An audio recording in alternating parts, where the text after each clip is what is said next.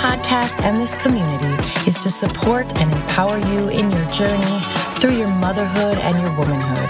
I'm Erin, your host, and I have been down in the deep of the shame and the shock and the overwhelm of being a single parent. But I want to teach you what I've learned to come out of all that into a joy filled motherhood and womanhood that I love. I will help you focus on three areas that have the potential to make a huge difference in your life. Number one, strategies, rhythms, and systems that make your life easier. Number two, making the most of your money. And number three, we'll focus on taking care of you and figuring out what you want, my dear, because you are the boss, the queen. You are a beautiful soul.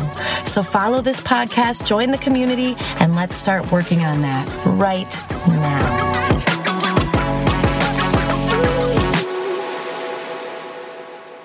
Hi, everybody. Welcome to the Soul Mother Podcast. I'm Erin. I am so glad you are here today. Today, we have one episode in a series, our Back to School series. And this episode is all about your spending plan for back to school, and we'll just say the fall season. And the other one in the series is more about mindset and simplicity with back to school. So I'm glad you're here. Check out both episodes. So, as I'm recording this, we have about a month left before my kids go back to school. And I am like, we spent a lot of money this summer, more than I wanted to. I went over my spending plan. So, if you are coming off of summer spending, school shopping then can be a little bit stressful. And things can add up. The supply list, clothes, that can add up. And it's all like in one chunk of time. So, this hopefully this podcast will kind of ease your stress and give you a few tips because there are ways to keep the cost down. So, as with everything, let's start with our mindset. What do you want for your kids when you go back to school? And like I said, the other episode in this series will be more about that. But I just want to say, like, even when you're thinking about your budget, your spending plan, have your mindset in check because you are living intentionally and spending the money where you want to spend it, where it needs to be spent. So, of course, we all want to look good. We all want to feel good when we go back to school. And so, think like, what will make you look good? What will make you feel good? More importantly, feel good when you go back to school. And I would like go over before I shop with my kids. My kids are a little older, they're not babies what is the most important or what are the most important things about school? What are the most important things to you? Okay, and so just having that in their mind check, hopefully, the most important thing will not be having the best shoes. Maybe it will be for your kid, but hopefully, that won't be the most important thing, in my opinion. Okay, so let's start with clothes. Now, I actually have been trying to do this for every season. I live in Wisconsin. We have four seasons. We definitely need different types of clothes for each season. And we're doing different activities for each season. So that's another, not just the weather, but the different activities. We need different clothes. So before each season, I've been trying to just be more intentional of making a list of what I actually need. So what are what's the weather going to be like coming into this season? And what types of activities am I going to be doing, and then really writing that out. So for my kids, like coming into the fall season, they're not really going to need another pair of shorts. I'm just going to make their shorts work through the fall. So, but I will list like I think they need a couple pairs of shorts. This this is how many pants they need. They need this many t-shirts. They need a nice sweater.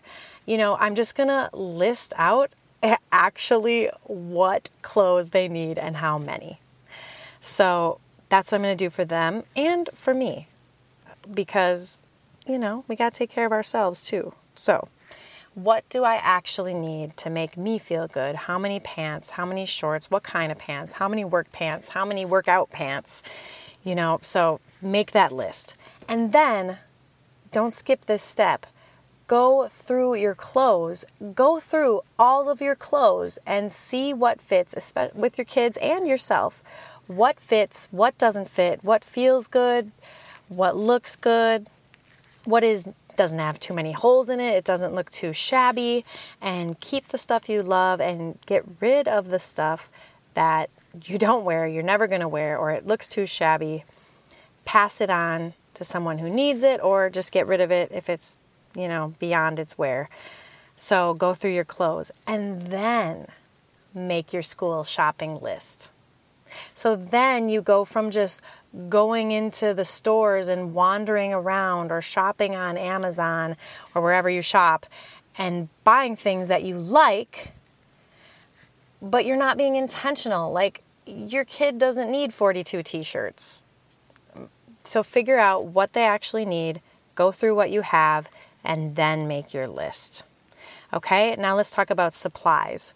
So, first of all, a little late for this, but we in our house go through our school supplies at the end of the school year and save what we can. Like, we're not going to save every broken off pencil without an eraser. No, we get rid of that stuff. But some pencils come back and they're nice. Even if they've been sharpened and used a little bit, they're still nice. They can be saved. Some folders and notebooks come back not even used. Save those. I have a tub in my attic with school supplies.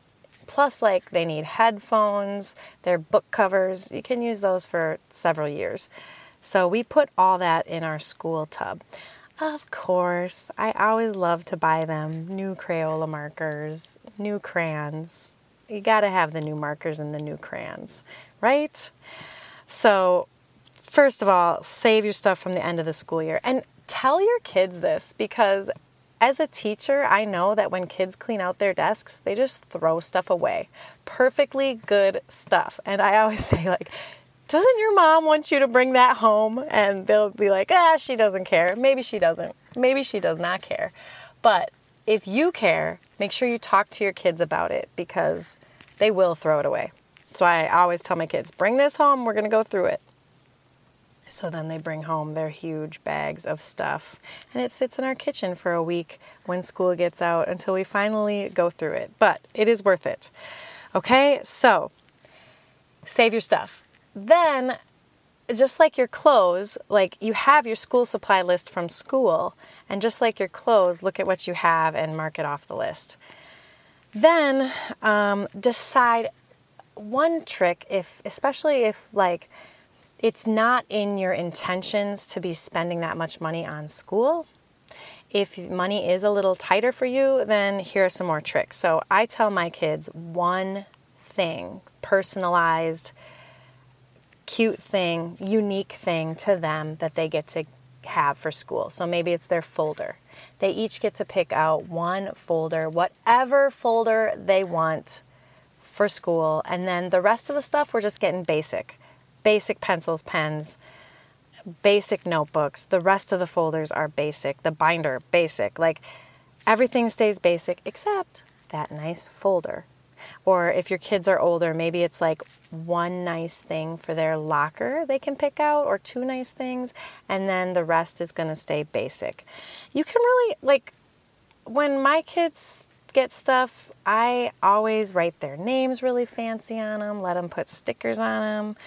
So there are different ways to make them unique and personal. Especially if your kids are little, like they do not need fancy stuff. They don't care. Well, I think they don't care. Maybe your kids care. I don't know your kids. Okay, another tip is thrift stores. There are brand new school supplies at thrift stores. You can buy packs of brand new pencils. Now, like Walmart might actually be cheaper in back to school time when everything is on sale. So make sure you know the prices. But a lot of times you can get binders, perfectly good binders from a thrift store cheaper than a regular store. Or or like going back to the locker stuff, I've seen that kind of stuff looking good, cute locker stuff at a thrift store. So depending on your thoughts on that, I am all about thrift stores.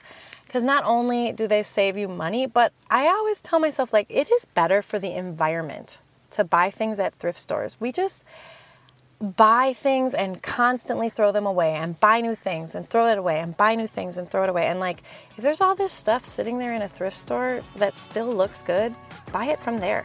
It's used, it's better for the environment, less trash, right? Okay. I'm just pausing this episode for a few seconds to tell you about Jumpstart.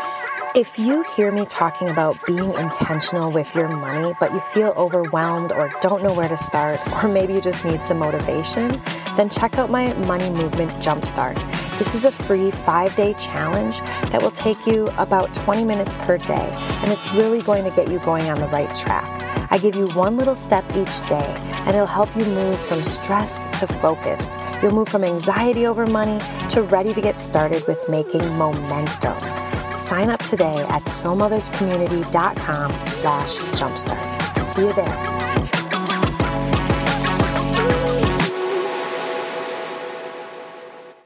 Okay, so that's my little blurb about supplies. So with supplies and clothes, see what have a list of what you actually need. See what you have and then go shopping. Do not skip those steps. All right. The last thing I want to talk about today is your spending plan going into back to school, your budget, things to think about. Don't forget about these things and then they come up and surprise you later. Be ready for them. So, you got school pictures. Those babies are always like, what? $40 for four portraits of you when I have thousands of portraits of you in my phone? I don't really understand school pictures, but I still buy them every year. It's like you got to have them for their graduation party when you line up all their school pictures, I guess. I don't know. It's pretty expensive. So, plan for school pictures. Field trips, there's always field trips in the fall with little kids, especially going to the pumpkin farm or whatever. Plan for some field trip costs. If your childcare cost is changing going into school, think about that or transportation, something Sports fees going into the school year, we always have to pay a big sports fee. And then I'm going to add on here family bonding, family fun bonding, because when the school year starts, sometimes things get busy. Maybe things slow down for you when the school year starts. For me, they tend to get busier. And so I like to set aside time for family fun in our house. We try to keep Friday nights family fun night and I have a little money set aside for that. It's not a lot. Like we don't do we don't go to Vegas on our family fun nights. Sometimes we just get a movie from the library and popcorn, but I have I do have a little bit of money set aside for that. Okay? So, that is the back to school episode thinking of your back to school spending. I hope this helps you. Helping people with budgeting, simplifying, helping single moms is what I do. So follow us on Instagram, Soul Mother Community. Go to the website, soulmothercommunity.com, or uh, subscribe to this podcast, and make sure you check out the other back to school episode as well. Thank you for being here. Love you. Have a great day.